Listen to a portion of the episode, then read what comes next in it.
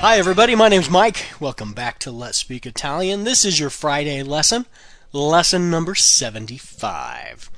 Alrighty then, today is the final day of modal verbs. Remember that modal verbs uh, must be followed with another verb in its infinitive form. We have learned three so far this week. We have learned potere, which means to be able to. We have learned dovere, which means to have to. And we have learned volere, which means to want or to want to. Alright, so the final one we will learn this week is sapere, which means to know how to. And you conjugate it like this Io so. I know how to. Io so. Tu sai. That means you know how to in the informal. Tu sai. Lei sa. That's the formal way of saying you know how to. Lei sa. Lui sa. That means he knows how to. Noi sappiamo. We know how to. Noi sappiamo. Voi sapete. That's you know how to in the plural. Voi sapete. Loro sanno. That means they know how to. Loro sanno. Okay, so here's some examples. The first one Gianni sa suonare il pianoforte. That means Johnny knows how to play the piano. Gianni sa suonare il pianoforte. So Gianni sa is the third person singular Gianni. We could use lui instead of Johnny, but we're naming him, so it's Gianni sa. Suonare is the infinitive of the verb suonare to play an instrument, and then il pianoforte, the piano. Okay? Gli studenti sanno studiare. The students know how to study. Gli studenti sanno studiare. So studenti, that's third person plural, so we put sanno after it. Uh, we use gli because remember studenti starts with an st.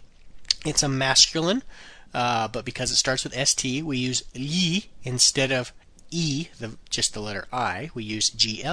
Gli studenti sanno, and then the infinitive studiare. Sapete parlare italiano? Do you all know how to speak Italian? Sapete parlare italiano?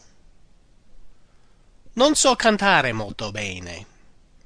That means I don't know how to sing very well. Non so cantare molto bene. So we, we make that a negative by putting a non in front of it. So is io so, but we drop the io. You can you can do that. Non so cantare, that's the infinitive to sing. Okay? Che cosa sappiamo fare bene? What do we know how to do well? Che cosa sappiamo fare bene? I tedeschi sanno lavorare ogni giorno. That means the Germans know how to work every day. I tedeschi sanno lavorare ogni giorno. And then the final one is I giapponesi sanno cucinare il pesce bene. That means the Japanese know how to cook fish well.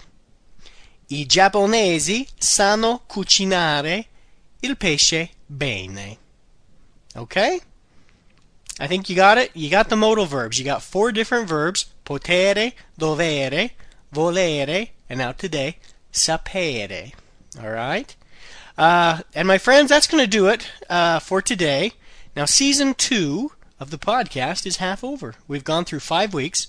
Now, for those of you who are new to the podcast this year, what we do after five weeks is then we do a review week. And so next week is review week.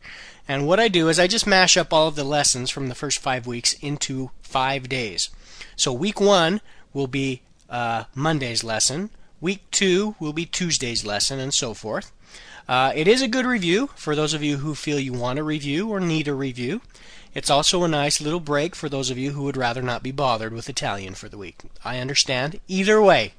Uh, so after next week, we'll pick up where we left off with uh, lesson number 76. And uh, I guess that's it for today. I will talk to you next week with the review lessons. Have a good day. Arrivederci!